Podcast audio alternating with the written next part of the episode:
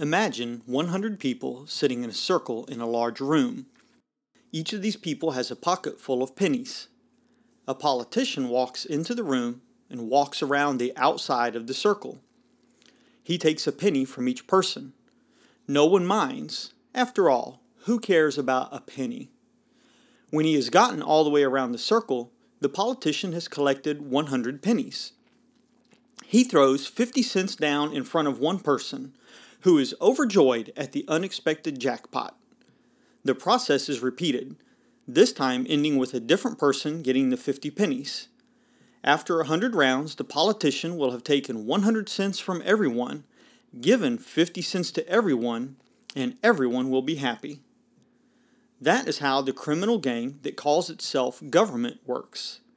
It takes money from the people living within its boundaries then give some portion of that money back in services to the people, such as libraries, parks, police protection, and medical care. The people are happy because they are getting some services, but government never gives all the money back that they take.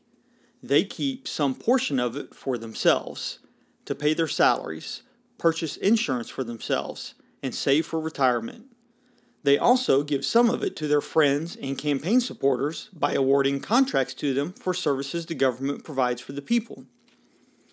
That happened here a few years ago when the mayor of League City hired the company that collects our garbage.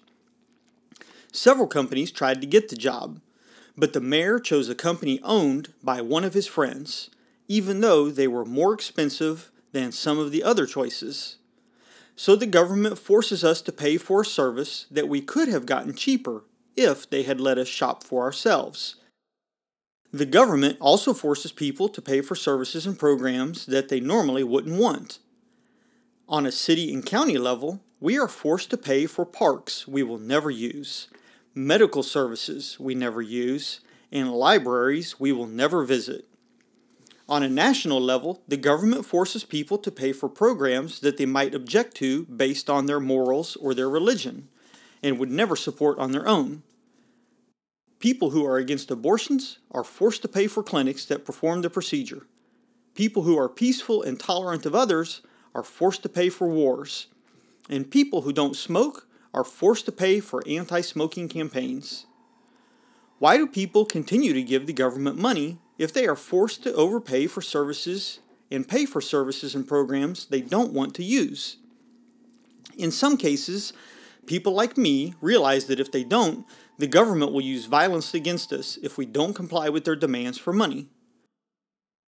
In some cases, people like me realize that if they don't, the government will use violence against us if we don't comply with their demands for money.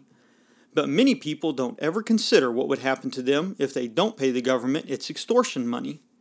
And they pay it happily, just like the people in the circle who were happy to get 50 cents back even after paying 100 cents to the politician. Not only are they happy about it, but they consider anyone who doesn't want to pay the extortion money as criminals, selfish, and unpatriotic. One reason is that people are so used to government providing a service that they can't imagine that people could provide that service in a way other than using government violence to force people to pay for and accept that service. What if the government was in charge of making shoes? They design all the shoes, made sure that the shoes were made in all sizes for all the different people, shipped the shoes to the stores that they owned. If the government had taken care of supplying shoes like that for the last hundred years, people might think we were crazy if we suggested that the government should get out of the shoe business and let people run their own businesses that supply shoes. They might argue that without government making the shoes, greedy people would never make shoes for poor people, or that they would only make shoes in the most popular sizes and not for people with really large or wide feet. They might question if any businessman would want to open shoe stores in very small towns where they couldn't sell lots of shoes but private people have been in charge of making and selling shoes for hundreds of years. And because of that, there are hundreds of styles of shoes for every sport and occasion in all sizes, and people are able to buy shoes wherever they live. And people of any income can buy shoes, from $10 a pair up to thousands of dollars for really fancy shoes. People would react the same way if we suggested that some of the services now provided by government should be provided by private people and businesses instead. They can't imagine that libraries or parks would be built if the government didn't build them, or that we could have police protection if the government didn't extort money from people to pay for it.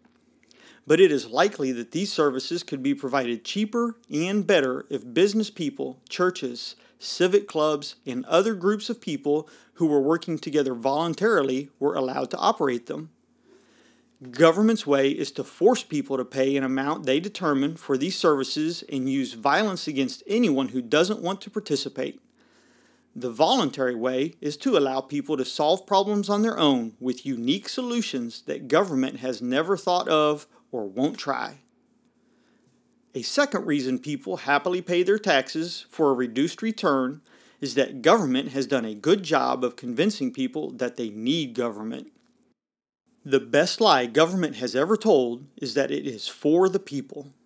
Americans believe that government exists to serve them, so they believe that government can be trusted to do the right thing. But government really exists for itself. It exists to create power and wealth for those who become a part of it.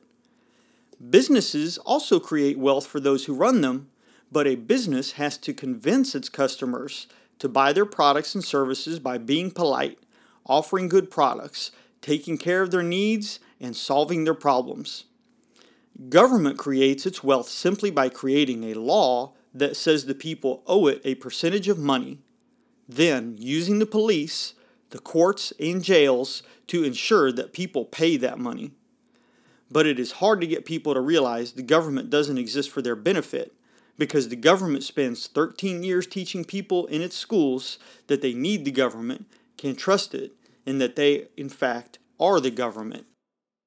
Abraham Lincoln said that government is of the people, by the people, and for the people. That is what most Americans grow up believing, but it just simply isn't true.